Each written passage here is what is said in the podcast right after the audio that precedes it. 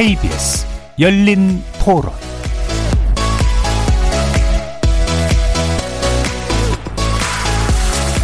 안녕하십니까. KBS 열린 토론 정준희입니다.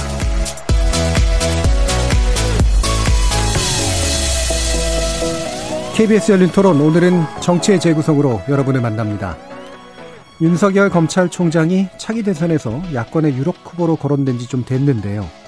윤 총장 본인이 출마 관련 입장을 직접 피력한 적은 없으나 현직 검찰총장의 대선 출마 가능성이 거론된다는 것 자체가 대단히 이례적이고 심지어 지지율까지 상승세에 있어서 주목을 받고 있습니다. 이른바 윤석열 대망론이 불거진 배경 무언지, 과연 그 실체는 있는 것인지, 그리고 실제로 윤 총장이 출마할 경우 파괴력은 어느 정도가 될지 정치의 재구성 논객들과 함께 평가해 보겠습니다. 또 지난 금요일, 즉 10월 11월 13일은 근로기준법 준수를 외치면서 산화한 전태일 열세 50주기가 되는 날이었습니다. 민주노총은 이를 기념해 도심에서 집회를 열었고요. 이른바 전태일 3법의 입법을 촉구하고 나섰는데요. 이와는 또 별도로 정치권에서 때 아닌 정태일 정신을 둘러싼 논란이 일어 또 주목을 받았습니다. 국민의힘 윤희숙 의원이 주 52시간제의 중소기업도 위의 필요성을 제기하면서 그것이 바로 전태일 정신이다라고 거론하는 것이 발단이었는데요. 정부가 근로자에게 선택권을 주지 않고 일방적으로 일하는 시간을 줄이는 건 오히려 전태일 정신에 어긋난다는 게 윤희석 의원 측의 주장입니다. 여야 각당 어떻게 평가할지 2부에서 자세히 살펴보겠습니다. KBS 열린 토론은 여러분의 주인공입니다. 문자로 참여하실 분은 9730으로 의견 남겨주십시오. 단문은 50원, 장문은 100원의 정보 용료가 붙습니다. KBS 모바일 콩, 트위터 계정 KBS 오픈, 그리고 유튜브를 통해서도 무료로 참여하실 수 있습니다. 시민 논객 여러분의 날카로운 의견과 뜨거운 참여 기다리겠습니다. KBS 열린 토론 지금부터 출발합니다. 살아 있습니다. 토론이 살아 있습니다. 살아있는 토론, KBS 열린 토론. 토론은 라디오가 진짜입니다. 진짜 토론, KBS 열린 토론.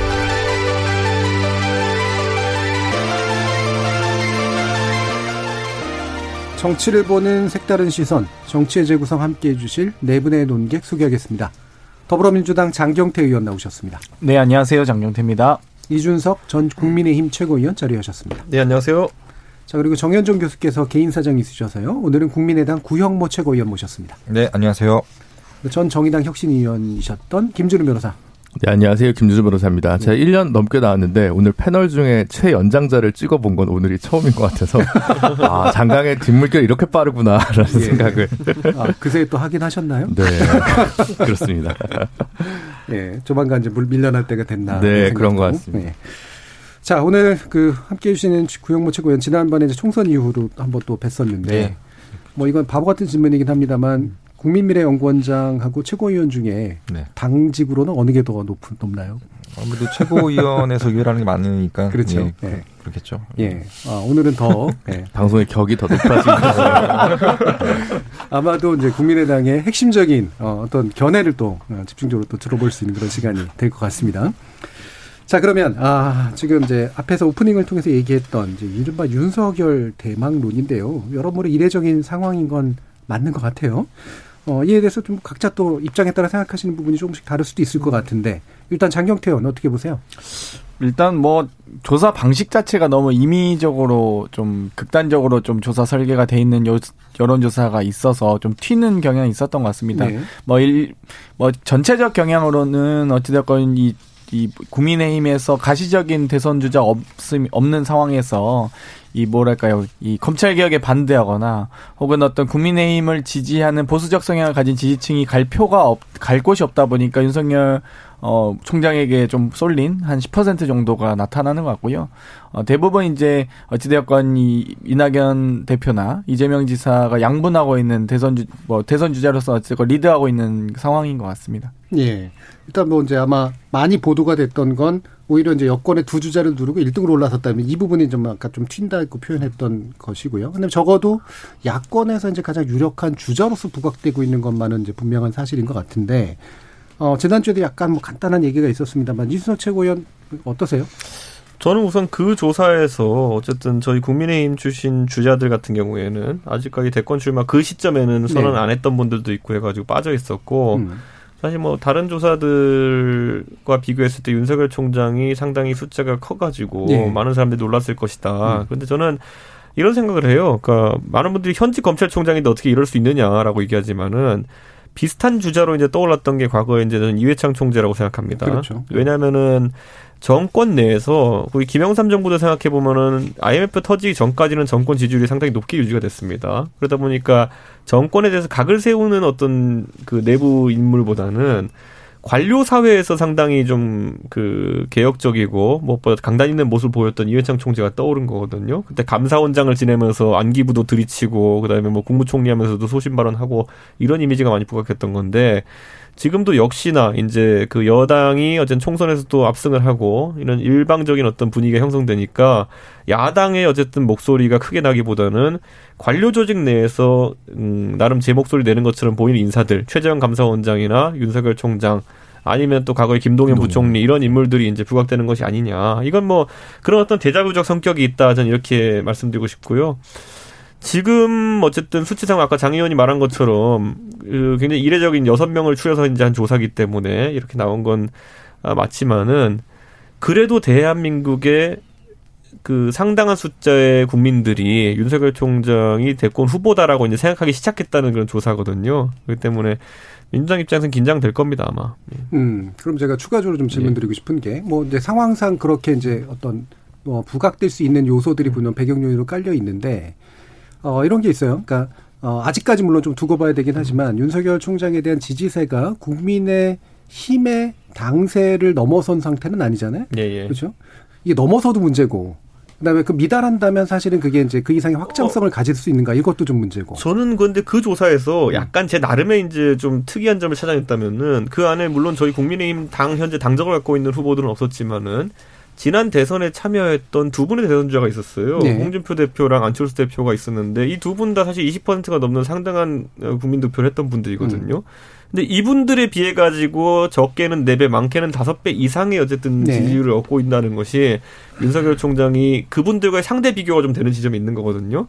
그래서 아마 그 안철수 대표께서도 최근까지도 그 국민의힘의 비호감도가 너무 높으니 나를 중심으로 뭉쳐라라는 얘기를 이제 하셨던 그런 바가 있는데 이게 한 5년 전이라면 많은 사람들이 아 그렇다 안철수라는 네. 중도의 이미지 이런 것도 좀 의존할 필요가 있겠다 이렇게 생각했겠지만은 지금은 안철수 대표의 주장 그대로라면 윤석열 중심으로 모여야 되는 그런 상황이거든요. 네. 그러니까 안 대표는 그 상황 지금 그러니까 결국에는 윤석열 총장과의 상대 비교가 되는 지지율이 좀 낮게 나왔다는 것에 대해서 굉장히 뼈아프게 생각할 것이다. 예. 그런 생각을 합니다. 자, 여기서 이제 안철수 대표가 소, 갑자기 또 소환이 됐는데 사실 국민의 당이 좀 더 불편할 것 같아요. 국민의 힘도 불편하겠지만.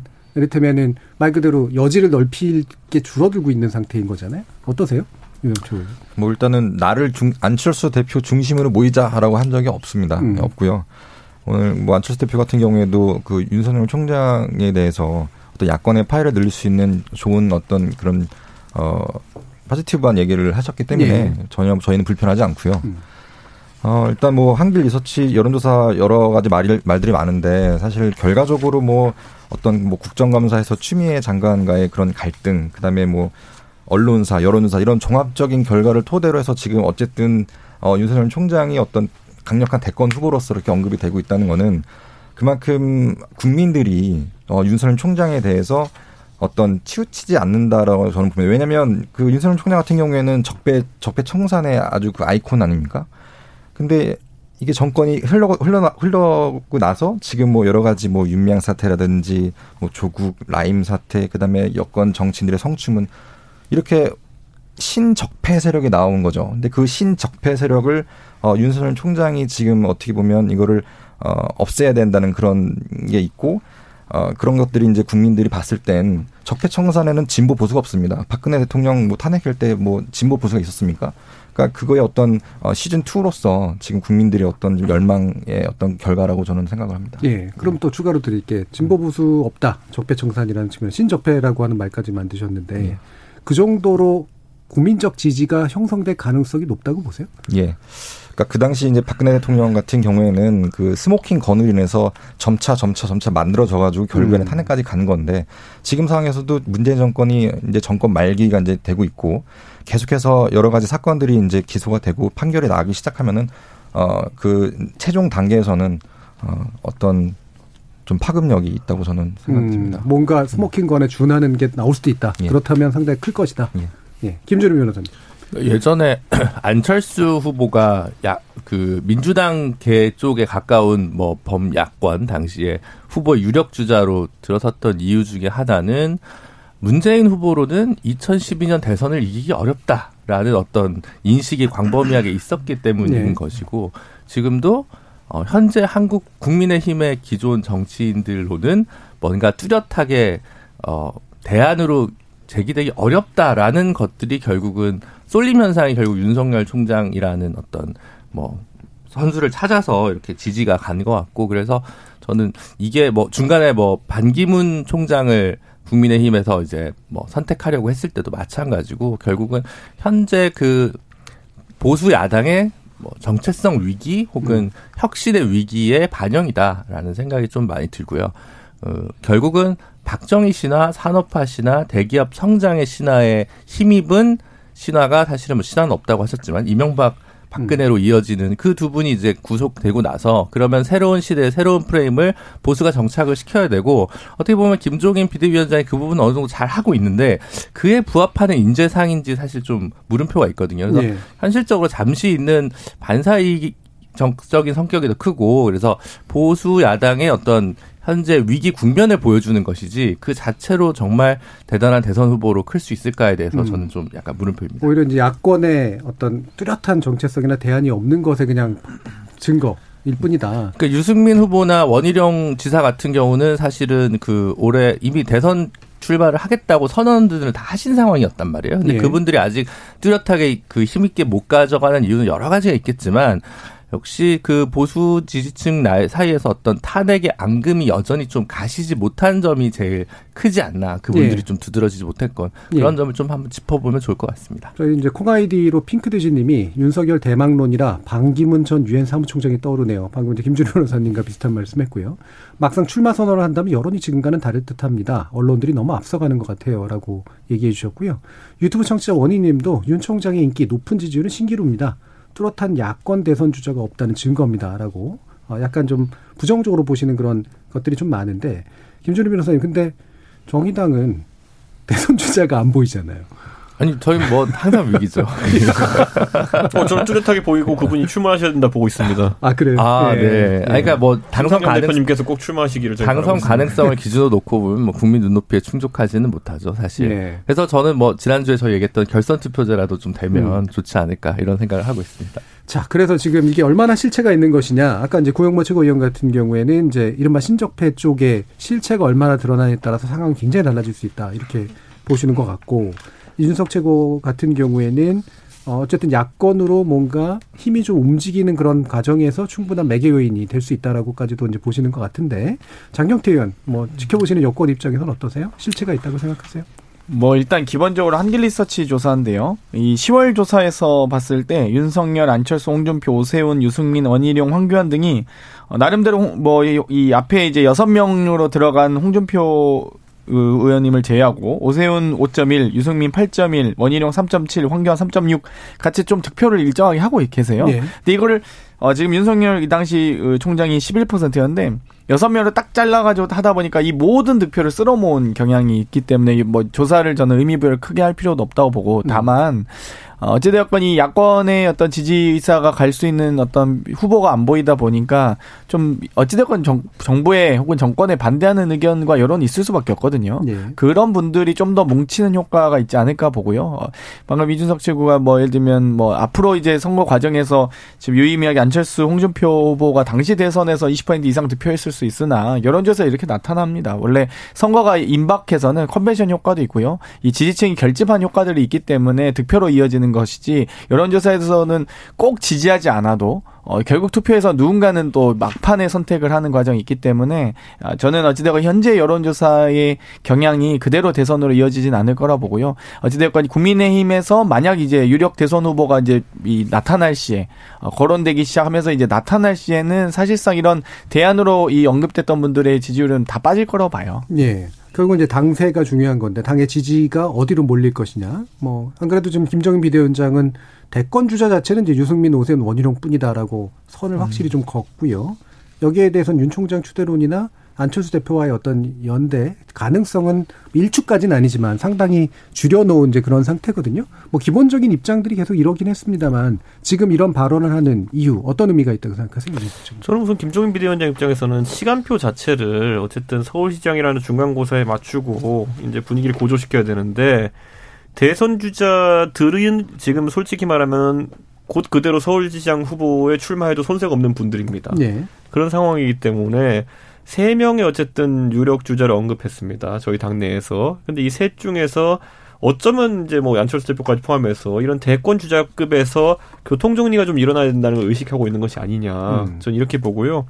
대선 지지율이라는 것은 앞으로 형성되려면 시간이 좀 있어야 될 것이다. 이렇게 판단하는 것이 대선 1년 반 정도 앞두고의 어떤 지지율이라는 거는 과거에 문재인 대통령께서 2017년 5월에 당선되셨지만은 그럼 2016년 초에 그럼 어떤 지지율을 가지고 있었냐? 뭐 그 당시에 당선을 예측하기는 또 어려운 수치였거든요. 네. 그렇기 때문에 저는 1년 반 전의 수치로는 크게 의미가 있지는 않다. 다만 이제 그 이번에 미국 대선에서도 제가 이제 보면은 그 결국 양자 대결로 이제 귀착된다고 봤을 때 네. 결국은 트럼프를 찍은 표보다 바이든 찍은 표를 보면은 나는 바이든이 좋아서 찍었다보다는 트럼프가 싫어서 찍었다가 굉장히 강하게 나타났거든요. 네. 사후 조사도 그렇고 사전 조사도 그렇고 그렇다면은 지금도 얼마 전에 저희도 이제 여론조사 모 여론조사 기관에서 서울시장 후보로 내일 만약에 야권 후보와 여권 후보가 나온다면 누굴 찍겠냐 이런 조사에서 야권 후보가 조금 더 우세하게 나왔던 조사도 있거든요. 그런 것도 있었죠. 예. 그러니까 그런 걸 봤을 때 저는 양자 대결 구도로 이제 가상 대결 조사들이 나오기 시작하면은 상당히 선거 분위기가 고조될 것이다 이렇게 생각하고 매치업이라는 게 다 있습니다 보면은 우리가 왼손 투수에는 뭐 오른손 타자 왼손 타자 다르게 내고 이렇게 하는 것처럼 그 매치업에 따라서 아주 다르게 나올 것이다. 전 대권도 서울시장도 그렇게 예측합니다. 예. 굳이 말하면 2012년 어, 그 당시에 이제 문 대표와 어, 박근혜 후보 예, 예. 사이에 거의 이제 예. 비등비등하게 가는 새까지 갔잖아요. 예. 또 정권 후반 2년 차, 두 번째 차였고 그런 거하고 되게 유사하게 전개될 수도 있다. 예, 음. 그렇습니다. 자, 구영모 최고위원님. 그 지금 김종인 위원장은 계속해서 이제 국민의당이 좀 마음에 들어 할 말을 잘 안 하세요. 예. 뭐 마음에 들어 할 말이 뭔지는 잘 모르겠습니다만 뭔가 이제 계속해서 좀 이렇게 튕기는 듯한 느낌 그런 게 좀 드는 것 같은데 어 어떻게 생각하세요 당내에서는? 뭐 지속적으로 계속 김종인 위원장이 뭐 부정적으로 얘기했기 때문에 저희 국민당에서는 아니 또 그러려니 그러려니 하고 있습니다. 사실. 예. 예, 그러고 있고 근데 지금 저희가 이제 야권의 어떤 혁신 연대 플랫폼에 대해서 계속 이야기를 하고 있는데 이게 뭔지 모르겠다. 근데 음. 저는 사실 모른 척 하고 있는 것 같아요. 예. 그러니까 지금 왜냐면 그 김종 위원장이의 역할 위원장 역할은 결과적으로 국민의 힘을 살리는 게 역할인 거잖아요. 근데 음. 지금 취임하고 나서 지금까지 어떤 뚜렷한 뭐 결과도 없고 뭘 했는지도 모르겠거든요. 음. 근데 지금 상에 또 대권 후보조차도 지지율을 봤을 때는 안 나오고 있는 상황인 거고.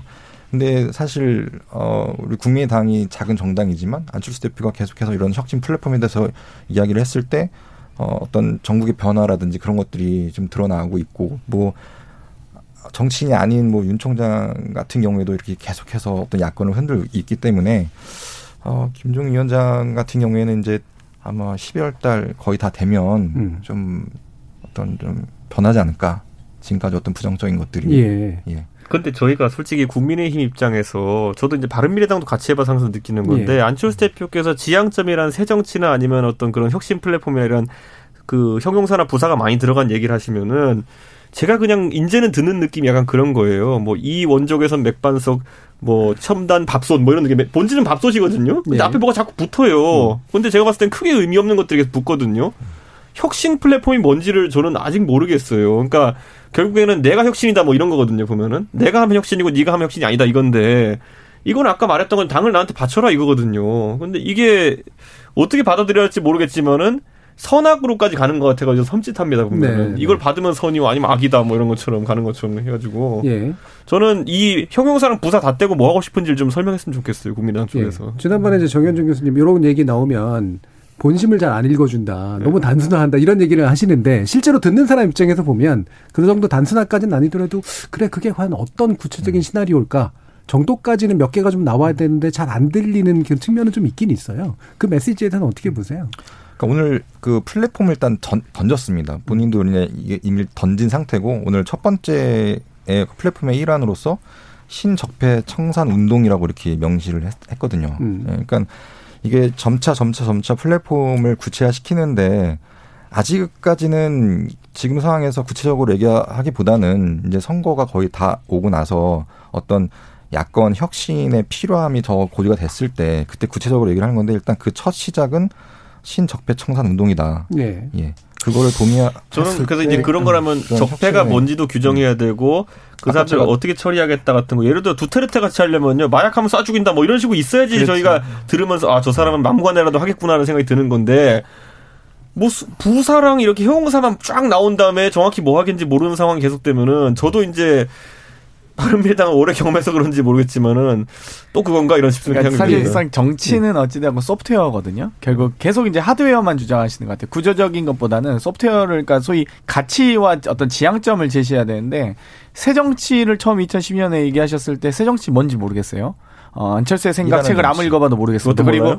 2014년도 새정치민주연합으로 민주당에 와서 어찌되었건 제1야당의 당수가 돼서 했는데 어떻게 정치를 하셨는지 잘 모르겠어요. 그리고 어, 이후에 국민의당 창당 20대 총선에서 제3당으로 많은 또 이 호남에 득표를 했지만 국민의당이 뭐 했는지 잘 모르겠어요. 어떤 가치 지향점을 보여줬는지. 뭐 3당으로서 예를 들면 3당이 지금 정의당이 하는 이 3당으로서 불과 6석이지만 상당히 가치를 많이 대변하기도 하고 법안 법안을 리드하는 능력이라는 예를 들면 중대재해기업법 리드하고 있잖아요. 근데 어, 국민의당이 리드한 법안이 뭔지 모르겠습니다. 그리고 그 이후에 바른미래당도 합당을 했어요, 유승민 대표와. 그런데도 바른미래당이 뭘 했는지 사실 잘 모르겠어요. 그 이후에 이제 국민의당 21대 총선에 창당하셨는데 지금 국민의당의 지향점이 뭡니까, 그럼? 예. 네. 뭐 그러니까 여기서 한 가지 더 부연하면 제가 제가 이제 지난번에 정현종 교수님한테 제가 저한테 안철수 대표를 칭찬하라고 한 시간 동안 할 수 있다고 얘기했더니 안 믿으시더라고요. 예. 근데 거꾸로 안철수 대표 책을 끝까지 읽어본 사람도 저밖에 없을 거예요 여기서. 음. 근데 보면은 차라리 정치 개혁에 대한 아젠다라고 하는 것은 아까 말했던 것처럼 형용사랑 부사로 나열된 것이 아니라 처음에 안 대표가 얘기했던 것처럼 뭐 지방선거에 대해서 지방구에 무공천을 해보자 아니면 국회의원 수를 줄이자 아니면은 뭐 세비에 대해 가지고 수당제를 하자. 뭐 여러 가지 좋은 아이디어가 나오면 저 같은 사람은 평가를 할수 있거든요. 저만 해도 여기에서 안 대표랑 동의한다. 이건 현실적이지 않다. 뭐 이런 평가를 할 수 있는데 지금은 이제 혁신 플랫폼 여기에 동의할 거냐 말 거냐 이래 버리면은 검찰 개혁이랑 비슷한 거예요. 검찰 개혁 한다는 일이 안 하냐? 뭐 이런 네 나쁜 사람 뭐 이런 식으로 가자는 거거든요. 검찰은 그래도 이 아젠다가 있잖아요. 의제가. 똑같아요. 플랫폼 뭐 검찰 개혁이나 혁신 플랫폼이나. 자 구영모 최고위원의 말까지 일단은 들어보겠습니다. 네. 아니 뭐 안철수 대표를 이렇게 언급해 주는 게 저는 너무 감사합니다. 네. 이렇게 저희 안철수 대표가 항상 이슈의 중심이 있는 것 같아서 예, 항상 감사하고 있습니다. 항상 예, 사실 드루킹 기계가 아니라 장경태 의원이 직접 다는 거예요. 그렇죠. 그러니까 뭐 드루킹도 그렇고 사실 뭐 국민의당이 뭐 안철수 대표가 만든 법이 김영란법입니다. 예. 알고 계시나요 혹시? 네. 뭐, 계속 그러니까, 얘기하세요. 그러니까 우리의 정치는 일하는 정치입니다. 그러니까 예. 지금 일 안 하잖아요. 정치인들이. 그게 음. 바로 새 정치의 원래 그 표본이었고 그러니까 그러기 위해서는 아까 말씀드린 뭐 신적폐라고 나열된 것들이 있잖아요. 예. 여러 가지 지금 여건에서 이제 여러 인사들이 어, 유업을 저지르고 했던 것들 그러니까 그런 거에 동의를 하자는 거죠. 야권 예. 혁신연대가. 자, 예. 지금 그럼 굳이 말하면 억지로 약간 연결시키면 그러니까 신적폐라고 새로운 개념을 어쨌든 만드셨고 예. 그게 이제 과거의 적폐와 이제 대비 효과를 좀 불러일으키는 것. 그다음에 이게 또 윤 총장하고 연결고리가 음. 또 생기는 부분이기도 하긴 하거든요. 예. 자 이런 어떤 야권에서 특히 안 대표를 중심으로 이렇게 벌어지는 나름의 담론 구조 어떻게 평가하세요, 김준우 변호사님? 전 매력적이지 않은 것 같아요. 솔직히 갈수록 매력이 떨어져서 뭐 우리 국민 중에 한 번쯤 안철수 대표한테 어떤 기대 를 해보지 않은 사람이 있을까요? 뭐, 음. 그러니까 꼭 그 사람을 지지하지 않더라도 뭔가 정치인으로서 좀 한국 정치 변화에 조금 더 좋은 작용을 해줬으면 좋겠다는 기대는 어, 살포시 모두 한번 해봤을 것 같은데 네. 그 기대를 좀 계속 이렇게 좀 배반을 잘 해, 하셔가지고 사실 좀 실망감이나 피로도가 좀 많이 크다고 생각이 듭니다. 어, 차라리 솔직하게 예를 들어 혁신 플랫폼이라고 하는 게 유럽식 선거연합 정당이다. 음. 뭐 이런 식으로 조금 더 구체적으로 뭔가 안을 가지고 오면 뭔가 좀 열리는 것들이 있잖아요. 그리고 저는 구, 구 영모 의원님 무슨 얘기 하시는지는 알겠는데 약간 좀 야, 틀어서 좀 얘기를 하면 김종인 아까 비대위 뭐 했는지 모르겠다고 하지만 저는 많이 한 것 같거든요. 예를 들면 뭐 정의당 입장에서 보면 중대재해기업처벌법이나 뭐 공정경제 3법이나 예. 이거는 당내 불만이 좀 있음에도 불구하고 이거 좀 가보자라고 좀 얘기를 하셨고요. 근데 이제 행정구역 개편이랑 지방의회 선거 문제 그다음에 뭐 사선 금지 뭐 이런 것들을 이제 혁신안으로 내려다가 당내 반발이 예. 부딪혀가지고 그걸 이제 내렸단 말이죠. 그러니까 이제 그 정도로 뭔가 이제 정치, 경제, 뭐 사법 여러 분야에 있어서 조금씩 이렇게 좀 이미지를 형성할 수 있고 구체화할 수 있는 어떤 것들을 좀 이제 보여주면 좋겠는데 오히려 이제 보수 야당에서도 민주당 비판할 때 많이 하는 게 적폐청산만으로 정권을 이끌어갈 거냐. 그걸로는 대안적 세력으로 국민들한테 승인받을 수 없다. 예를 들어 뭔가 비전을 보여줘야 되는 거 아니냐. 이런 점에서 보면 조금 그런 구체성보다는 여전히 모호와 메타포를 좀 더 좋아하시는 것 같아서 그 부분이 좀 아쉬운 것 같고 그게 계속 결정적으로 내가 하면 다르다 외를 뭘 못 보여줬다는 인상만 국민들한테 남아 있는 게 아닐까 싶습니다. 음. 지금 유튜브 아이디 뮤지만 가로수님이 안철수 대표의 정치 지향점 점점 오른쪽으로 이동하는 것 같습니다. 라는 게 이제 나름대로 역사로 보신 그런 판단이신 것 같아요. 또윤 총장 관련해서는 콩아이디 6169님이 대권 주자는 적어도 당 총재를 몇 번 하면서 스타일과 정치력을 인정받을 때 거론할 수 있는 거 아닌가요? 그런 점에서 야당이 너무 성급한 것 같아요라는 말도 주셨는데 야당보다는 뭐 언론이 좀 성급한 것 같고요. 그다음에 당 총재는 요즘은 없죠. 당 대표 체제이긴 합니다만 무슨 말씀이신지 알 거예요, 그렇죠? 이 정당 당 안에서 당 대표와 어떤 공직도 음. 경험하지 않고 대통령이 된 사람이 네. 있었죠. 트럼프라고 재앙이었죠. 그렇죠. 그러니까 네. 저는 뭐 그런 측면에서 저도 그 시청자분, 아니 청취자분이랑 음. 공감하는 게. 뭐 김종인 위원장도 몇 번 이제 공개적인 자리에 그런 말씀하신 적 있습니다. 적어도 의회 정치를 알고 의회 정치에 참여해본 경험이 있고 그걸 존중할 줄 아는 사람이 이제 대통령이 되어야 국가가 평온하다는 입장을 밝히신 적이 있는데 그 측면에 봤을 때 윤석열 총장이 정치에 진입한다 하더라도 예. 첫 공직이 대통령이 되긴 어렵지 않느냐라는 예. 것이 이제 저희 당내에서 중론입니다. 그게. 예. 예. 그래서 그 비슷한 맥락에서 장경태 의원께서 보시기에 뭐 짐작을 많이 안 하실 것 같긴 한데 지금까지 말씀하신 거 들어보면 윤 총장의 정치 스타일이랄까 정치 캐릭터랄까 뭐 이런 정치 자원이랄까 이런 게 좀 어느 정도 있다고 보세요? 글쎄요. 그러니까 일단 저는 이제 혐오성 지지가 좀 있다고 봅니다. 정치 혐오성. 안철수 음. 현상이라든지 고건, 뭐 반기문이 그런 음. 현상의 대표적 사례이긴 한데요.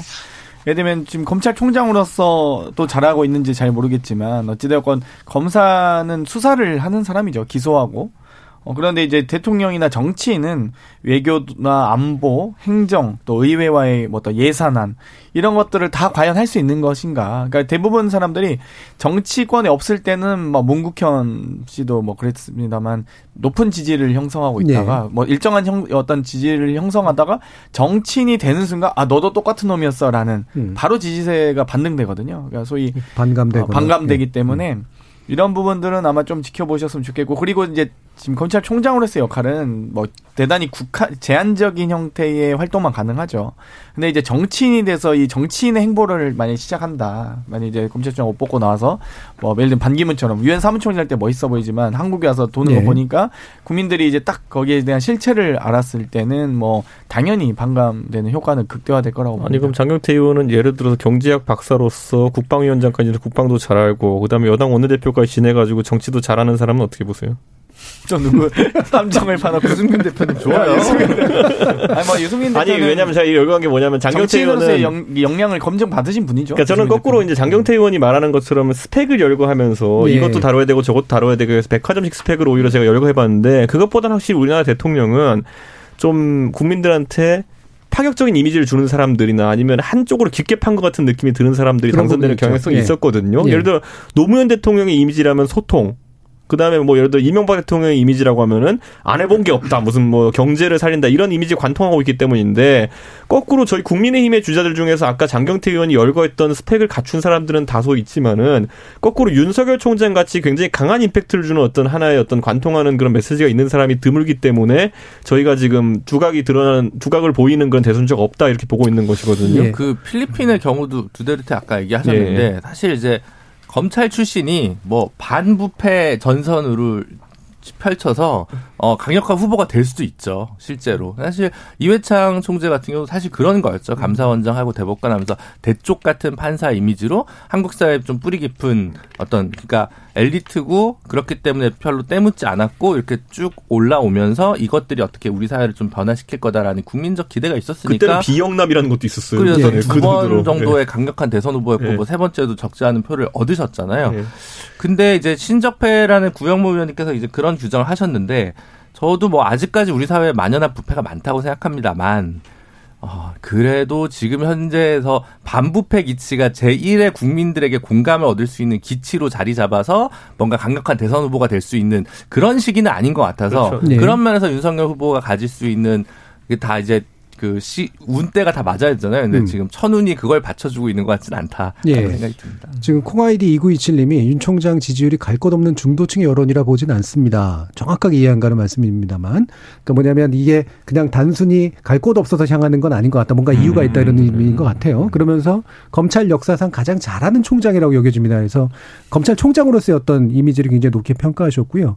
콩아이디 1066, 1006님은 정의와 공정이 흔들리는 지금의 현실에 대한 저항이 윤 총장, 윤 총장을 대선 주자로 만들었다고 봅니다라는 그런 의견도 주셨어요. 저는 그래서 여기서 현실적인 좀 네. 분석을 네. 저희가 해야 된다 보는 것이 윤석열 총장이 지금까지는 정권과 맞서는 이미지 정도의 이제 그 이미지 갖고 있는 거거든요. 음.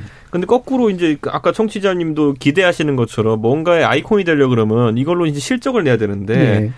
전 정권에서 적폐청산 수사로 김영일 대통령을 감옥에 보낸 그런 이미지 정도까지 구축했지만은 그러면 이제 한쪽 진영에서의 이제 그 성과거든요.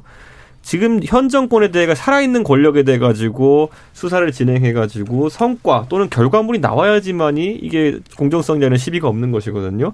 그런데 공교롭게도 윤석열 총장이 만약에 내 대선에 이제 타임라인을 맞추고 이제 움직인다고 한다면은 시간이 의외로 부족합니다. 이런 네. 사안들에서 결론이 나기가. 그렇죠. 예를 들어 작년에 시작되었던 조국 장관 일가에 대한 수사 같은 경우에도 이제 1심이 이제 나올랑 말랑 하는 그런 네. 상황이고 예를 나머지 뭐 청와대 뭐 유재수라든지 이런 건들에 대해 가지고 했던 수사들은 아직까지도 재판은 요원하고 저는 이번에도 보면 뭐 대전지검에서 일을 시작했다고 하지만은 과연 윤 총장 임기 내에 이걸 수사를 마무리할 수 있을지도 모르는 상황이고 전 이런 것들이 결국엔 아까 말했던 뭐 반부패 전세였던 두테르테나 아니면 이회창 총재의 과거 모습처럼 되려 그러면은 일정한 성과가 이번 정부 내에서 나가 나야 되는 것인데 네. 단순히 이번 정부에서 대통령과 싸운 것도 아니고 추미애 장관이랑 지지복다가 나간 이미지가 돼버리면은 그건 생각보다 용두사미가 될 수 있다. 예. 그래서 윤 총장도 그거는 지금 아마 생각하고 있지 않을까 예. 그런 생각을 합니다. 네, 그래서 말씀도 마침 나와서 콩아이디 이응비읍 이응님이 공직에 앉아서 정치하는 윤석열 총장을 규탄합니다라고 또 부정적인 의견을 주셨는데 뭐 이것까지 다 모아서 보면 그 결국 타임라인이잖아요. 네. 자, 말씀처럼 검찰총장으로 성과를 거두려면 시간이 더 많이 필요한데 그러면 그것에 맞추기는 사실은 대선에서 굉장히 어렵고 그러면 예를 들면 강제로 잘린다거나 밀려난다거나 뭔가 이렇게 좀 더 드라마틱한 상황들이 좀 연출이 돼야 그나마 뭔가 이렇게 정치적 자원으로 좀 더 이전이 될 것 같은데 그런 가능성이 어느 정도 있다고 보세요, 최고 의원님? 음. 어, 그러니까 저는 아까 뭐 신적폐에 대해서 뭐 네. 아니라고 말을 하지만 저는 어, 구적폐, 이명박 박근혜 정권에 있어서의 그 적폐의 어떤 피해 같은 경우에는 사실 일반 국민의 실체가 없었어요, 사실은. 국정농단이라는 건데, 지금의 어떤 사태를 보면 많은 국민들이 피해를 많이 입었거든요. 라임 사태도 마찬가지로. 음. 그렇기 때문에 이거는 정말 많은 국민들이 피해를 봤기 때문에 신적폐의 어떤 새로운 모습이라고 보고, 지금 윤 총장이 하고 있는 어떤 일련의 어떤 그 총장으로서 한 역할은 아까 뭐 그 아이디로 뭐 공직에 앉아서 하는 게 정치가 맞느냐라고 하는데 추미애 장관도 그렇고 윤 총장도 그렇고 똑같이 대통령이 임명한 그 공직이지 않습니까? 예. 도대체 그 두 개의 공직이 뭐가 다른지를 모르겠어요. 근데 한편에서는 민주당의 당대표처럼 그렇게 오히려 국회의원을 면박을 하고 막 그런 상황인 거고 한편에서는 직접적으로 아니고 그냥 추미애 장관에 대한 것을 어 그냥 부정하는 발언을 했는데 정치인이라고 그렇게 공격을 하는 것 자체가 뭐 그 내로남불 아니겠습니까? 음. 근데 뭐 그 부분에 제가 반론을 펼치려고 하는 건 아니고 검찰총장의 직위와 그 다음에 의원까지도 했었고, 그 다음에 이제 정부가 이제 일종의 정무직인 장관하고는 또 동일한 의미로 보기는 어렵지 않나요? 그럼 추미애 장관, 그러니까 제가 저는 뭐 페이스북 정치를 하는 게 유일하게 추미애 장관밖에 없어요. 그러니까 음. 국감장에서도 보면 정치인 출신 장관만 어떻게 보면 국회의원한테 굉장히 좀 어, 예의가 없고 어, 좀 공손하지 않은 것. 네. 다른 장관들 보면 예. 공직자 출신 순수하게 계속 공무원만 하다 장관 되신 분들은 그런 그런 적이 없어요. 그 네. 이슈가 되지도 않고. 그러니까 그분들과 이분들과의 뭐가 차이점이 있는지 저는 정치적 자원의 네. 차이죠. 뭐 페이스북은 네. 뭐 장재원 의원님, 하태경 의원님 다 잘하시기 때문에 뭐 모든 정치인들이 페이스북 정치 한다고 말할 수도 있고요. 장관은 뭐 저도 페이스북 열심히 하고 있습니다. 네. 장관께서들 뭐 당연히 이제 정치인 출신 장관들이기 때문에 페이스북에 어떤 메시지는 전 줄 수는 있다고 봅니다. 다만 이 검찰총장과 법무부 장관은 엄연히 상하 관계라고 보여지거든요. 예를 들면 경찰청장이 행안부 장관의 지휘를 받지 않는다던가 만약 육참 총장이 육군 참모총장이 국방부 장관의 명령을 어긴다 이러면 반란이거든 사실 어떻게 보면. 근데 검찰총장이 자신의 특권적 지위가 있다고 해서 어, 어떤 소위 법무부 장관의 민주적 통제를 받지 않는다? 검찰이 무슨 특권이 있어서 법무부 장관 지위를 안 받습니까? 이것 자체가 지금 정치적 행위라고 있는 거고요. 뭐 이게 입장을 바꿔 생각해 보세요. 만약 법 이거 육군 뭐 참모총장이 해군 참모총장 이 국방부 장관령을 장관의 명령을 어긴다 했을 때는 그게 그게 나랍니까? 네. 그러니까 제가 이렇게 뭐 온도차를 말씀하는 이유가 제가 지방의회가 있잖아요. 지방의회 있다 보니까 지방의회에 시의원들이 있고 어 4급 그 국장들이 있습니다. 근데 그 국장들은 다 공무원이에요. 근데 지금 어떻게 정부를 봤을 때 시의원직을 유지하면서 국장직을 한다는 거는 굉장히 이상한 거거든요. 이게. 그건 이제 헌법 얘기니까요. 네, 그러니까 국회의원의 제가 이런 공무원 겸임에 대한 거는 헌법 책이기 예, 때문에 그런 뭐 온도가 있기 때문에 예. 예.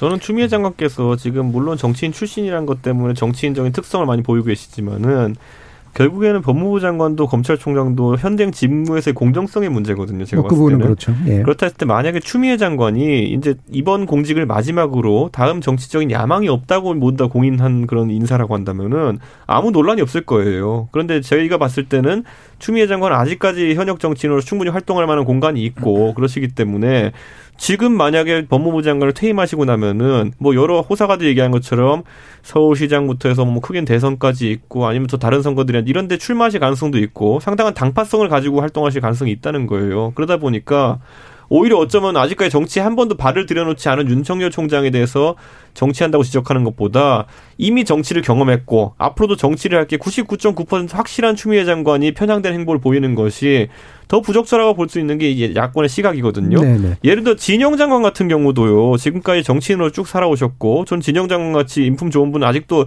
뭐 나중에 역할할 수 있다 보는데 이분이 정치 편향 때문에 문제된 건 못 봤거든요. 예를 들어 행안부 장관이라 그러면 선거 사무를 관리하고 이런 것 때문에 굉장히 저희가 정치인 장관이 있는 것은 네. 민감한데 진영 장관에 대해서 아무도 제기를 안 해요. 왜냐? 페이스북도 안 하셔. 거기다가 뭐 아무나 대고 공격도 안 해. 뭐 특활비 활동 같은 거 이런 거 아무것도 뭐 부적한 부정확한 정보로 제보도 안 해. 뭐 이런 거 보니까 저는 그러니까 결국 하기 나름인데 추미애 장관이 참 못하셨구나 하는 생각이 드는 거예요. 자 관련해서 유튜브 청취자 강 PD의 부동산님이 좀 성함이 좀 독특하시네요. 예, 윤석열 총장은 문재인 대통령이 낳고 추미애 장관이 키운 우파 보수 대권 후보라 여겨집니다. 그러니까 실제로 키워준 분들이 이제 이런 분들이다라는 그런 시각도 좀 있으시네요. 장경태 의원님 어떻게 보세요? 뭐 키우려고 키운 건 아닌데요.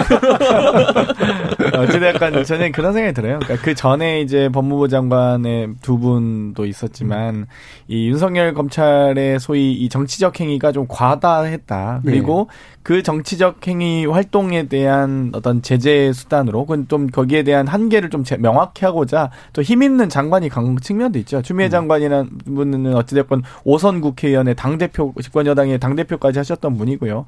어, 그리고 또 물론 본인도 사시 출신의 판사를 역임하셨기 때문에 이 소위 검찰의 이 특권을 해제하는 과정은 누구보다도 더 잘 알고 있고 적임자다라는 저희의 판단도 있었습니다.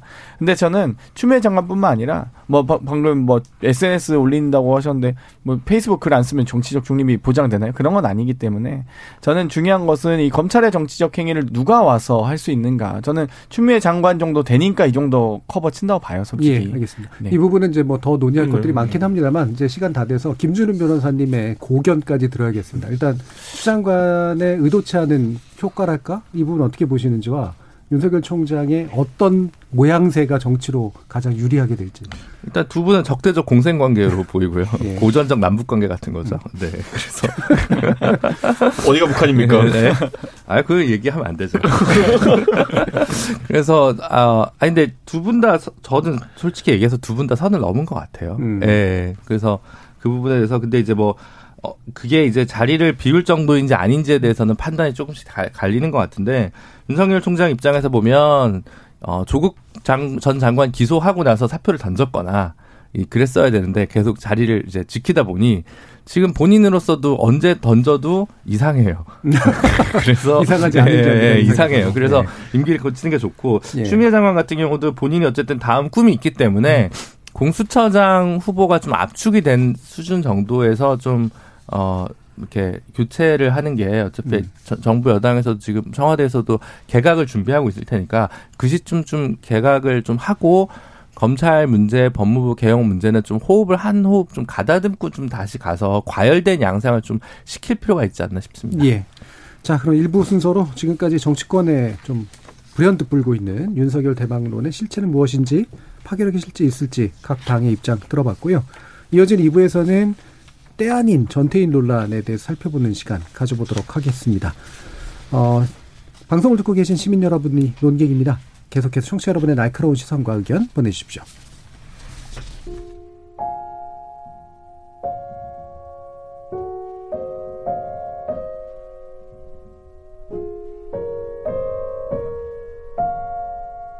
잠시 숨을 고르시고 생각의 결을 정리하세요.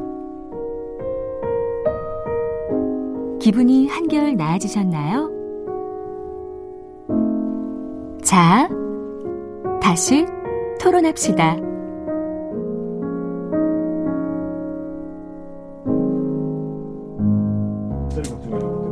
KBS 열린 토론 월요일 코너 정치의 재구성 함께하고 계십니다. 김준우 전 정의당 혁신위원, 구영모 국민의당 최고위원, 이준석 전 국민의힘 최고위원, 장경태 더불어민주당 의원 이렇게 네 분과 함께하고 있습니다. 자, 지금 이제 전태일 열사 50주기에 관련해서 논의를 원래는 해야 되는데 이 논란이 좀 이상한 방향으로 좀 번졌습니다. 일단 이제 국민의힘 윤희석 의원에서 시작된 논란이긴 한데요. 또 윤희석 의원은 또 나름대로 야권에서는 꽤 대중 매체를 통해 가지고 많이 또 주목받던 분이기도 하기 때문에 더더욱이나마 이 논란이 좀 커진 것 아닌가 싶은데 핵심 내용은 주 52시간제 중소기업 전면 적용을 코로나19 극복 이후로 연기하는 게 맞다. 그리고 그게 전태일이 얘기할 수 있는 정신이다. 이런 식의 취지입니다. 이 부분에 대해서 불편해 하실 가능성이 제일 높은 김준우 변호사님. 어떻게 네, 생각하세요? 정보기 노동법이라 예. 좀 예, 도저히 동의할 수 없고 근데 뭐 그냥 어떻게 생각하느냐의 문제를 떠나서 한 시계를 한 20년 전으로 거꾸로 거슬러 올라가 보면 IMF 한 지 얼마나 됐는데 주 5일제를 한단 말이냐 근로 시간을 그렇게 줄이면 어떡하냐 힘들다라는 얘기 굉장히 많았습니다. 근데 그때 공공기관부터 해서 큰 기업부터 차근차근 실시를 해가지고 안착이 되면서 지금 오히려 이제 굉장히 상식이 됐잖아요. 어떻게 그때 보면 그때가 훨씬 더 위축되는 시점이었는데 그래서 노동법을 조금 더 인권적으로 변화하는 것에 대한 항상 어 반대편의 답변은 맞는데 지금은 아니다. 이게 이제 예. 전통적인 답변이고, 그러니까 이번 또 코로나 핑계를 또 이제 될 수 있겠죠. 근데 그거는 이제 뭐 일자리 나누기 효과, 뭐 경제 유발 효과 이런 뭐 논쟁을 할 거 없이 이미 사실은 이게 가져올 충격을 고려해서 이미 유예를 다 했던 건데 또 코로나를 이유로 얘기를 하면 근데 그거 뭐 그렇게 얘기하실 수도까지도 있어요. 저는 음. 그것까지도 인정할 수 있습니다. 근데 그 거기서 전태일 정신을 가져오는 것은 이건 너무나 이제 건강부해가 너무 심해서 심지어 그 진중권 전 교수님도 이번에 이건 뭐좀 이상 이상하다라고 이제 뭐 좀 격한 표현을 쓰신 것 같아요. 그래서 그 정도일 것 같아서 도저히 이거는 좀 전혀 다른 엉뚱한 이야기를 가져다서 본인이 논란을 자초했다. 형법적으로 음. 자초 민환이다라고 저는 생각합니다. 예, 뭐 나머지 나머지 다 인정해도 굳이 전태일 정신에까지 가져다 붙인 건 경강부회가 심하지 네. 않았냐라는 말씀이신데 뭐 주 52시간제가 52시간 노동을 하라는 얘기가 52시간 상한이라는 얘기인데 네. 지금처럼 이제 코로나 19 상황이 사실 이제 노동을 하기도 어려운 이제 조건들이 또 많잖아요. 외국 같은 경우에는 이제 어, 그 노동을 잠시 멈추는 걸 대신 이제 국가가 좀 일부 보조를 해주는 그런 시스템까지 오고 있는데 그래서 시간을 나눠서 그냥 노동하자까지 아예 제도적으로 논의되고 있는 입장에서 왜 윤희수 의원은 이거를 굳이 되게 중요한 안건이라고 얘기했을까? 좀 궁금해지긴 해요. 어떻게 보세요? 실제로 이제 결국 고용에 있어 가지고 사실 음. 주 52시간으로 이제 제약을 걸게 되면은 추가 인원을 고용하든지 아니면 다른 방법을 강구해야 되는 것이 이제 네. 중소상공인들의 선택이거든요. 근데 이게 다 비용 부담이 있는 것들이다 보니까 실제로 이 정책이 이제 소규모 사업장에 대해서도 올해부터 원래 적용될 계획이었는데 이거를 집권 여당도 1년 유예해 가지고 내년 초부터 이제 하기로 한 겁니다. 근데 이제 그게 시한이 또 50일 앞으로 다가왔기 때문에 유니스 의원이 어쨌든 노동 전문 아니 그 경제 전문가로서 이 부분을 지적한 것은 전 뭐 적절한 시기에 적절한 문제 제기를 했다 이렇게 봅니다. 예. 하지만 이제 그 이제 이걸 제기한 형식이 음. 아까 말했듯이 사족처럼 뒤에 붙었던 것이 전태일 열사가 살아 있었다면 여기에 네. 대해서 반대했을 것이다. 이거는 사실 논리적이진 않고요. 네. 그냥 우리가 상투적으로 하는 표현이지만 조심스러워야 되는 것이 음. 50년 전에 돌아가신 분이 지금의 노동 여건에서 어떤 판단하실지 예측한다는 거는 음. 좀 과도한 측면이 있고 어 저는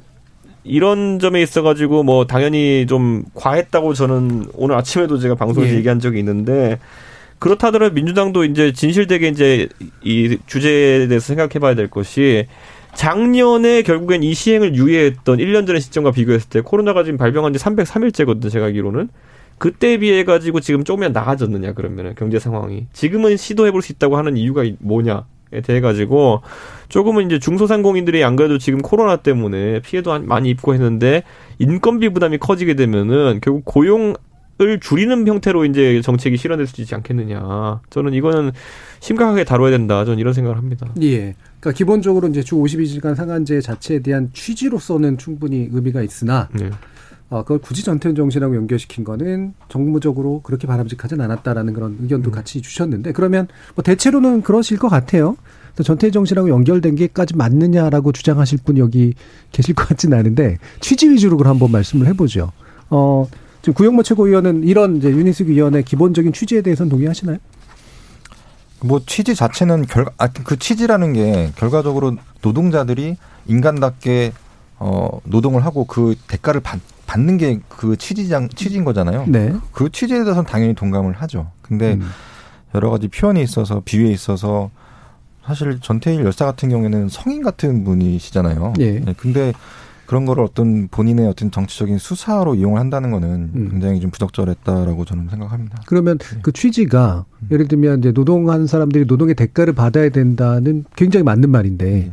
그러면 52시간 상한 두지 말고 원하는 만큼 일하도록 해서 받는 것이 노동의 대가를 받는 방식이다. 그러니까 지금 뭐 국내임이나 민주당이 항상 예. 주장한 어떤 정책들을 보면 좀 너무 극단에 있는 것 예. 같아요. 그러니까 지금 사실 가장 중요한 거는 저는 임금 피크제보다는 노동 시간 피크제, 그 다음에 이제 어떤 저녁에 있는 사람이 주가 되는데 예. 그러기 위해서는 당연히 이제 뭐 최저임금도 올라야 되고 음. 그 시간도 줄여야 되지만 지금 정책에 있어서는 되게 칼자르듯이 이렇게 정책을 어, 만든다는 거죠. 네. 단계적으로 단계적으로 고민을 해서 어 여러 가지 그런 협의를 통해서 진행을 해야 되는데 그러니까 음. 이러한 것들이 어떤 극단의 대립으로 싸움의 어떤 정쟁이 정쟁이 되고 있는 것 그게 좀 문제라고 생각합니다. 예, 그러니까 방향 자체는 뭐 거의 반대하지 않는데 시기가 있고 네. 그다음에 너무 지나친 갈등이 생기면 약간 유보할 필요도 있는데 그렇죠. 그거를 좀 너무 좀 정파적으로 네. 하려고 하는 거 아니냐 네. 네, 이런 의견이시네요.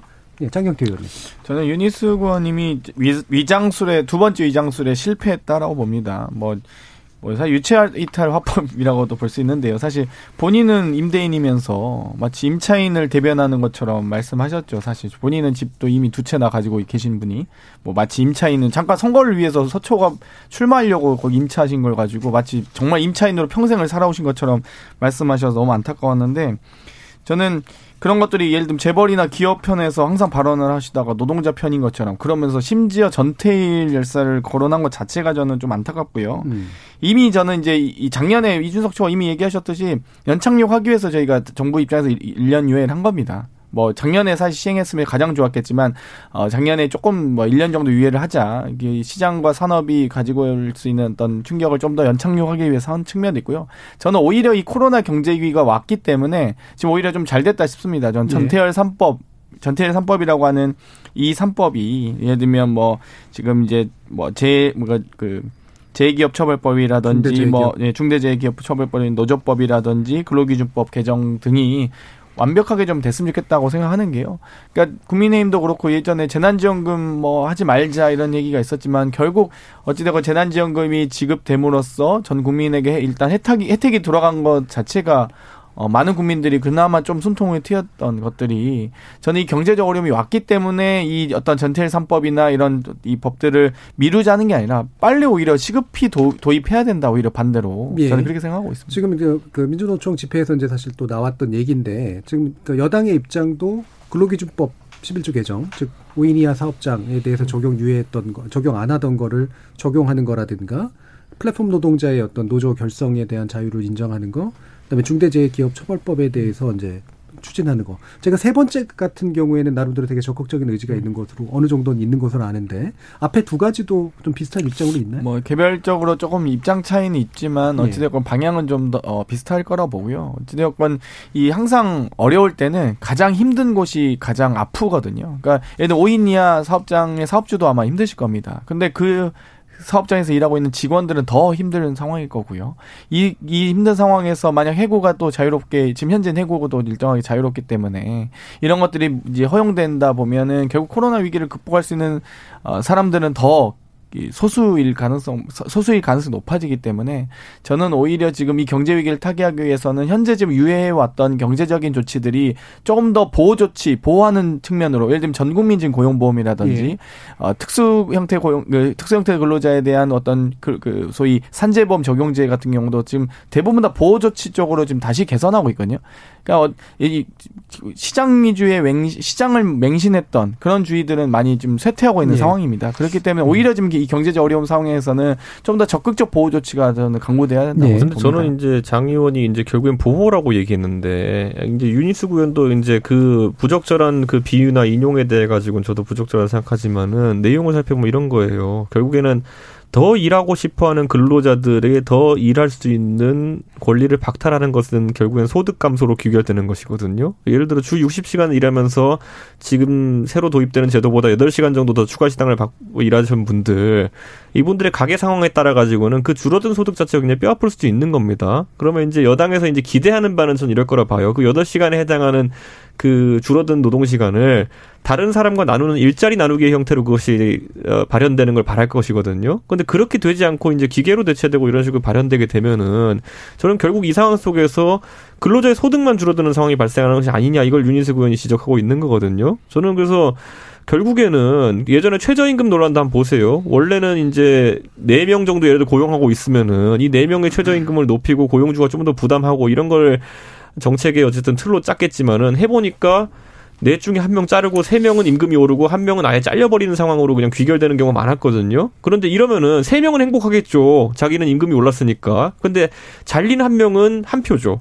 그러니까 세 표 대 한 표 이런 구도로 이제 정치화돼 가는 것 자체가 노동 입법에 대해 가지고도 상당히 우려스럽고 제가 예. 아까 코로나 상황이 저는 어, 장경태는 아까 오히려 이게 기회다라는 취지로 이야기했는데 저는 코로나 상황에서 지금 자영업자들이 버틸 수 있는 한계라는 것이 거의 다 달았다 이렇게 보는 것이고 당장 정부에서 그러면은 예를 들어 인건비나 이런 부분이 상승이 예상된다고 한다면은 다른 부분을 좀 경감해줄 대책이라든지 이런 것이 마련돼 있는지 그게 없다면은 고용주한테 다 뒤집어 쓰라는 거거든요.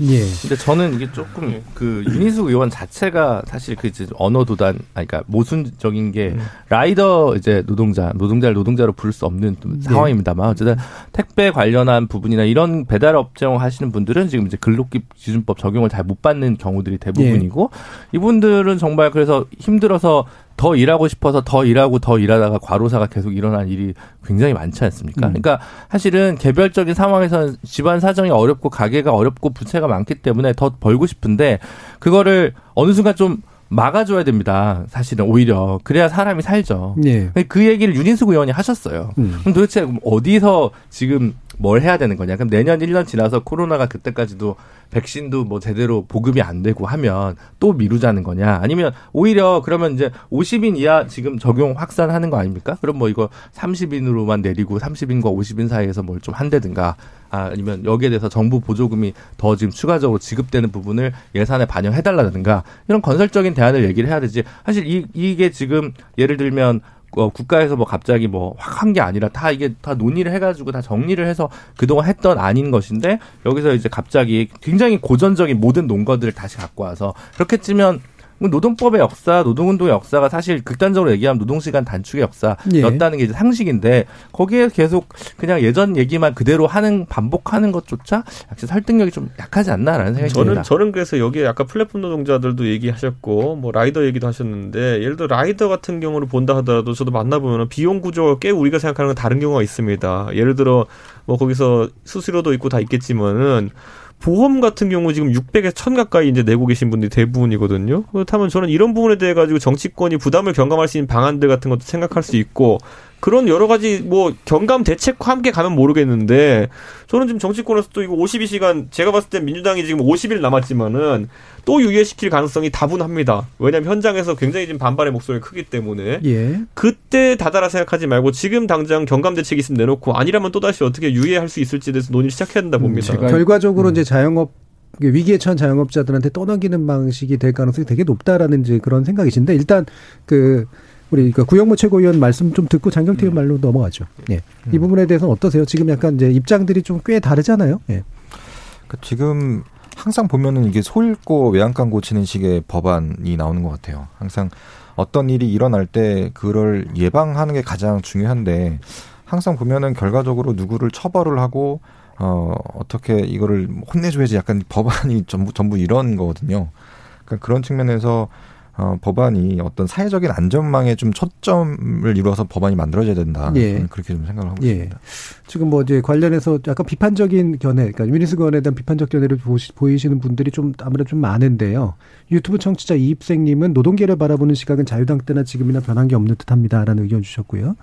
유튜브 청취자 김세정님은 근로시간과 임금만 이야기하는데 전태일 열사는 작업 환경과 안전의 문제까지 거론했습니다. 라면서 또 다른 의견을 좀 주셨습니다. 예, 장경태 의원님. 저는 유체이탈 화법이라고 하는 게 다른 게 아니고요. 그런 거예요. 그러니까 소위 보수야당이 주장했던 임금 피크제 뭐 임금 피크제 다 기억하실 겁니다. 임금 피크제 하자고 했을 때 일자리 쪼개기해서 청일자리 만들자고 했거든요.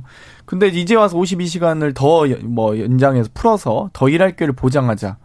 그럼 도대체 실노동시간 시간 단축이라든지 노동 시간 분배라든지 공소득 분배 시대를 만들자고 하면서 어떻게 그거 하자는 건지 저는 기본적으로 이 정책적 흐름은 이제 이미 노동계와 사용주차 측이 일정하게 흐름이 형성돼 있다 봐요. 그러니까 많이 일한다고 해서 일, 일의 효율이 늘어나거나 끝까지 뭐 야근시킨다고 해서 정말 이 업무적으로 뭐 정말 이 노동자의 효, 이 역량이 능력이 극대화된다거나 이런 시대는 끝났거든요 예. 실제로 예. 그렇기 때문에 알겠습니다. 뭐 예, 보편적 사회로 갔으면 예. 좋겠습니다. 이 정도까지 일단 얘기하고요. 지금 하나 더 얘기하고 싶은 게 모처럼 일종의 좌우 연대가 만들어지나 싶었던 게 예. 정의당 이제 또 신임 대표께서 민주당을 한테 일가를 하시면서 국민의힘을 차라리 좀 봐라. 그런데 중대기업 처벌법에 관련해서는 나름대로 연대 가능성에 대해서 굉장히 긍정적으로 지금 보셨잖아요. 실제로 어 김정인 비대위원의 입장은 그런 것 같은데 국민의힘은 이거에 대해서 긍정적인가요? 저는 기본적으로 저희도 이제 대선 주자나 중견 정치인들이 하나씩 예. 입장을 여기서 밝히고 있는 상황이거든요. 우선 김정인 비대위원장이 물꼬를 텄고 조용훈 대표 같은 경우에는 당연히 기업의 좀 입장에서 그렇죠. 좀 이제 예. 비용 부담이나 이런 부분에 대해서 걱정이 있는 걸로 보이고요. 예. 유승민 의원 같은 경우 원래 전향적으로 이런 부분을 판단하는 음. 분이기 때문에 이거 입장이 곧 나올 걸로 알고 있고요. 저는 이거 하나 이제 성안 해결하는 과정이다. 저는 음. 이렇게 보고요. 정의당이 물론 물꼬를 트고 뭐 민주당도 박주민 의원 안이 있고 이렇게 하지만은 그 안들도 먼저 나와 있다 해가지고 어느 것도 절대 선이 아닙니다. 예. 그렇기 때문에 그 정반합을 찾아가는 과정 속에서 국민의힘이 함께한다는 것에 대해서 이제 김종철 대표께서 좋은 평가해 주신 것에 저희 사의를 표하고요. 어, 다만 이제 저는 민주당에서 이제 그, 이 정책에 대해 가지고 속도감 있게 추진하는 것도 있고 이제 그렇지 못한 것도 있는데 예. 이런 어떤 노동 관련된 부분에 있어 가지고 여당이 되어서 걱정이 많아진 것인지 음. 아니면 본인들이 이제 여당이라 생각해 가지고 좀 자세가 바뀐 건지 모르겠지만은 때로는 이제 뭐 검찰 개혁에 본인이 관심 있는 것에 대해 가지고는 굉장히 강하게 밀어붙이면서 이런 것들은 또 세상에서 제일 조심스러운 사람처럼 움직이는 게 예. 약간 이율배반적이다 이런 생각을 하면서 예. 뭐 이런 논의들은 언제든지 환영이다 저희 이렇게 음. 밝히고 싶습니다. 자 국민의힘에서 이렇게 얘기하니까 자 더불어민주당에서는 어떠신가요? 어, 국민의힘이 내부적으로 노선 투쟁하고 있는 것으로 알고 있는데요. 음. 부디 중대재해기업처벌법이 통과되는 쪽으로 노선 투쟁이 승리하시기를 기원하고요. 저희는 음. 어찌되었건 중대재해기업처벌법이라든지 혹은 이 방향은 일치합니다. 어찌되었건 네. 이 사망, 이 노동자 사망 사고에 한해서 경영자 형사처벌이나 징벌적 손해배상을 해야 된다라고 주장하고 있고요. 과거에 산업안전 이제 다만 이제 과거에 통과된 이제 산업안전보건법과 이 중대재해기업처벌법이 조금 겹치는 부분이 있어서 어떻게 융합시킬 것이냐에 대한 고민. 고민이 있고요. 과거에 제가 고 김용균 씨가 사망했을 때도 이 산업안전보건법 1년 징역에 천만 원 벌금이었는데 저희는 5년까지 하자 해서 5년 징역에 5천만 원 이하 벌금 하자 했는데 예. 그 국민의힘이 반대해서 저희가 3년과 3, 3천만 원 이하로 합의한 거 아니겠습니까? 저희는 국민의힘만 합의하면은 이 산업안전보건법에 이 내용을 다 잡, 그, 넣든 중대재해기업처벌법에 넣든 어차피 이건 저는 어, 저희 방향은 이미 예. 결정됐다고 봅니다. 예, 국민의힘이 어떻게 협상해 주냐에 따라 다르다. 네. 정의당. 근데 또 대통령께서 이번 전태일 열사한테 무궁화 훈장 음. 예. 그런 걸 수여할 게 아니고 50주년에 맞게 노동법을 만드는 개혁하는 이렇게 인권적으로 바꾸는 음. 개혁을 어, 전태일 열사한테 선물했어야 되는 거 아닌가라는 예. 생각이 드는데 어, 아까 우리 장경태 의원께서 이준석 최고한테 당내 노선 투쟁의 음. 경향을 얘기했는데 민주당도 지금 당내 노선 투쟁이 있는 것 같은데 음. 중대재해기업처벌법이 가급적 처벌 어 당론으로 채택될 수 있도록 좀 강력한 노선 투쟁을 우리 장경태 의원께서 좀 해주시길 바라고요. 공동 발의했습니다. 네, 공동 발의하셨거든요. 노선 투쟁이라고 부를 정도로 좀 센 흐름들이 있어요? 아니요, 저희는 이제 어디에 다 어, 법안은 네. 어찌되었건 이게 형법에도 있긴 하거든요. 사용자에 음. 대한 사망 사고에 대한 처벌이 뭐 과실치사에 대한 혐의도 다 있긴 한데 이제 형법으로 처벌하기는 음. 어려우니 산업안전보건법에 담아사자는 의견과 아 별도 이게 산업안전보건법은 이제 개정법인데 중대재해기업처벌법은 이제 어찌되었건 이것도 재정법이기 때문에 또 예. 다른 법으로 그렇죠. 또 만들어야 되냐 이제 예. 여기에 처벌에 대한 논란인 거지 방향과 처벌에 대해서는 모두가 공감하고 음. 있습니다. 어떤 법으로든 담아낼 텐데 이게 재정이냐 개정이냐. 국민의힘만 합의해 주면 된다니까요. 어쨌든 큰 틀에서 보면 뭐 저출산 고령화 고민 걱정 많이 하는데 겨우 태어나서 살아서 직업 아, 직업 작업장에서 사망하는 분들이 이렇게 많은데 뭐 출산 문제 해결하면 뭐합니까? 그래서 꼭 좀 됐으면 좋겠고 전통적으로 이제 진보 정당 쪽에서 민주당을 보수 정당이라고 얘기하거나 자유주의 정당이라고 평가했던 건 결국 자유권 헌법상 보통 자유권이라고 불리는 영역에서는 개혁적인데 네. 사회경제적 이슈에서는 좀 보수적이다. 이제 그 부분 아니겠습니까? 거기에 가장 중요한 고리가 이제 노동이고 네. 노동 문제를 어떻게 대할 것이냐 민주당이 그게 이제 끊임없이 민주당의 정체성을 두고 그 좌우 간에 어, 갈짓자 행보를 계속 하고 있다고 저는 생각을 하고요. 그래서 뭐, 그 어느 당의 당리 당략의 문제가 아니기 때문에 가급적 노동 존중 말로만 하는 게 아니라 그래서 이낙연 대표님도 엄중히 지켜보실 것만 아니라 국민들이 민주당을 엄중히 지켜보고 있다 이런 말씀을 좀 돌려드리고 싶습니다. 저는 이제 저희가 산업안전보건법에 이제 제정되게 된 계기가 김용균 씨 안타까운 사망 사고, 태안화력발전소죠. 그리고 구의역 스크린도어 사고 이 두 가지가 결정된 기여를 예. 했다 이렇게 보는데 저는 입법도 굉장히 중요하지만은 결국에는 그 죽음의 외주화라는 이름이 붙은 이유가 뭐겠습니까? 그러나 어려운 직종에 대해 가지고 비용 문제만 고려하면서 움직였다라는 것이 있을 텐데 저는 지금 이런 기관들이 사실 뭐 서울시 지하철공사 그 당시에 서울 메트로 같은 경우에도 박원순 서울시장 한 7년 차에 일어난 일이거든요. 저는 지금 이번에 이제 태안화력발전소도 결국에 문재인 정부 들어서서 이렇게 생긴 것이고 어느 정부가 들어서든지 간에 이건 보수 진보 막론하고 공기업의 영역에서부터 이런 것들 바로잡는 노력이 필요한데 네. 저는 오히려 이런 노력에 대해 가지고 좀 국정감사에 대해서 좀 어, 국회의원들이 지적을 많이 했으면 좋았는데 네. 이번에 류호정 의원이 어쨌든 지적한 거 말고는 사실 저희 여야 이제 국민의힘과 민당에서는 그런 돋보이는 노력이 사실 없었다는 것에 대해 가지고 오히려 저는 굉장히 안타까운 생각이 들었습니다. 그건 왜냐하면 저희 야당 입장에서도 아까 제가 언급했던 것처럼 여당이나 아니면 서울시정부에서 이런 문제가 발생했기 때문에 상당히 지적할 만한 사안들이었음에도 불구하고 저희가 그런 노력이 부족했던 것은 어, 인정합니다 어느 정도는. 예. 국민의당 의견도 들어보죠. 네. 어, 산재로 인해 사망하신 분들의 어떤 피해자들의 가족들 음. 항상 얘기하는 거 보면 어, 누구를 처벌해달라라기보다는 처음에 시작이 계속 은폐되고 이런 것들이 알려지지 않는 게 사실 있다고 보거든요. 예.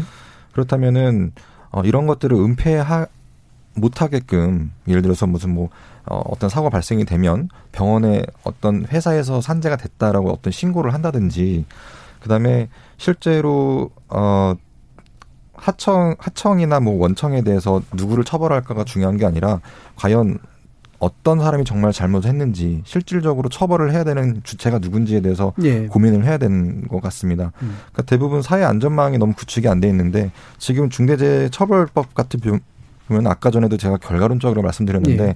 어떤 처벌 중심 과연 처벌이 강화된다고 해서 이게 해결이 될까라기보다는 애초에 이런 것들이 일어나지 않도록 좀 더 고민을 해서 어떤 예방 차원에서 어떤 법이 좀 어, 만들어져야 된다. 저는 이렇게 생각합니다. 그런데 음. 이 처벌을 한다고 해야 기업이 예방을 하려고 하게 되지 않을까요? 그러니까 구영모 네. 의원님 네. 말씀이 맞는데도 불구하고 네. 저는 교수님 얘기가 더 하는 게 이게 살아보니까 네. 예, 아직 반도가 음. 예, 처벌을 해야 사장님들이 움직이시더라. 음. 감옥에 갈 것 같으니까 삼성의 노조가 허용되더라. 뭐 예를 들면 이런 겁니다. 사실은 네. 원래대로면 말씀하신 대로 오히려 이렇게 엄벌주의로 가게 되면 오히려 더 은폐하게 되고 뭐 그렇죠. 이런 것들이 되게 좀 많은데 네. 사실 오늘날은 뭔가 은폐하기가 갈수록 좀 어려워지는 것 같고 오히려 그리고 이제 시스템적인 거 사회 안전망 얘기하셨는데 맞는 말씀입니다. 근데 그래서 저는 민주당 박주민 의원 안이 발의한 50인 이하 유예가 여기서 정말 위험하다고 생각하는 음, 것이 맞아요. 결국은 죽음의 외주화 그러니까 하청업체가 더 많이 산재가 일어나고 노조가 없는 곳이 훨씬 더 많이 일어나고 노조가 있으면 작업 중지권이 있어가지고 제대로 좀 행사가 됩니다. 근데 예. 이제 나머지는 그렇지 않고 그래서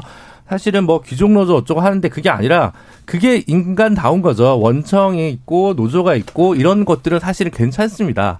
최저임금법도 뭐 상관없어요. 그런 데는. 네. 그러니까 이거 상관 있는 건 50인 이하, 5인 이하가 사실 제일 문제라서 뭐 5인 이하 자영업에 관련한 부분은 요식업이나 이런 건 좀 특수한 부분이 있습니다만 제조업과 관련된 특별한 부분, 화학이나 뭐 이런 여러 가지 부분과 관련해서는 이것도 좀 50인 이하 이것도 좀 어, 제고해야 되지 않나. 없는 건 아니고 유예를 둔 거죠. 유예를. 없, 없는 건 아닙니다. 네. 지금 콩아이디 이종진 님은 주 52시간제 해봐야 영세업자만 힘들고 귀족노조는 하청의 하하청 편법 계약으로 자신들 배만 불리는 구조 바뀌어야 됩니다라고 되게 부정적인 얘기를 좀 해주셨고요. 음.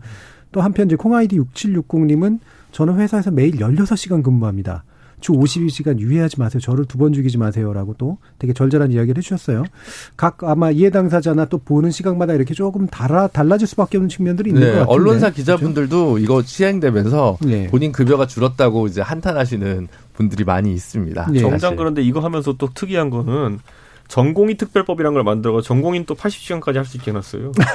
이건 이제 노동자 지위라기보다 전공인은 또 교육생의 또 지위도 있기 때문에 그러니까 사람 네. 생명을 다루는 중요한 일에는 80시간 예전에는 110시간이었으니까 물론 개선이 되긴 한 겁니다만은 예. 그 한도를 80시간으로 정해놓고 그 부분도 사실은 문제가 있긴 굉장히 있죠. 모순적인 네. 부분이 많거든요. 음. 저도 전공인법 준비하고 하긴 발의는 아직 안 했는데 네. 하긴 했는데 그 문제 좀 복잡한 게 있어요. 네. 예, 복잡한 게 있으니까 한번 얘기해 주시죠. 그러니까 이제 전공인은 예를 들면 80시간으로 제한은 돼 있지만 사실 그 이상이라거든요. 있거든요. 뭐 예. 를 들면 아이디를 돌려, 돌려 쓴다든지 그렇죠. 뭐 혹은 이제 교육생의 신분이기 때문에 교육을 빙자한 노동 행위들이 많고요. 그런 이제 일상 또 약간 또 도급식의 교육 과정이 있기 때문에 어, 일정한 그런 부분에 대해서 소위 항고할 수 있는 어떤 저항할 수 있는 수단도 많지는 않아서 음. 전공의 분들도 매우 좀 어려운 상황이긴 해요. 그래서 그 부분을 어떤 좀 보호 조치를 강화하기 위한 우리가 예전에 산업연수생 제도가 있을 때도 거기에 대한 보호 조치를 만들었듯이 예. 전공의에 대한 보호 조치들 좀 더 강화될 필요는 있습니다. 예. 자, 그럼 이제 마칠 때가 돼서요. 오늘 또 게스트로 오셨는데 나중에 또뭐 호스트가 되실지도 모르겠습니다만 구영모 최고위원께서 국민의당 뭐 입장에서 이런 노동 정책이라든가 국회 논의 과정에 대해서 좀 조언해 주실 분 있으시면 1분 내로 말씀 주시죠. 예, 뭐 사실 제가 어제 국민의당 청년위원회가 출범이 됐고 예. 청년위장으로서 제가 말씀을 드렸지만 지금 보면 많은 청년들의 희생에 의해서 국가나 어떤 정치인들이 먼저 나서서 어떤 안전망을 만들어야 되는데 항상 희생이 희생에 의해서 그거에 대한 어떤 보상도 아니고 뭐 피해식도 아니고 그런 차원에서 정책들이 만들어지는 게 굉장히 좀 안타깝습니다. 그래서 저는 앞으로 이런 희생자들이 더 이상 안 나오게끔 먼저 우리가 좀 반성하고 어 실질적으로 어떤 정치의 어떤 사익이 아니라 정말 그 청년들을 위한 정책들이 만들어졌으면 좋겠습니다. 예. 자, 오늘 어, 구영모 최고위원 말씀까지 잘 들었고요. 토론 함께 해주신 장경태 더불어민주당 의원, 이준석 전 국민의힘 최고위원, 구형모 국민의당 최고위원, 그리고 김주루 전 정의당 혁신위원 변호사님 모두 수고하셨습니다. 감사합니다. 감사합니다. 감사합니다.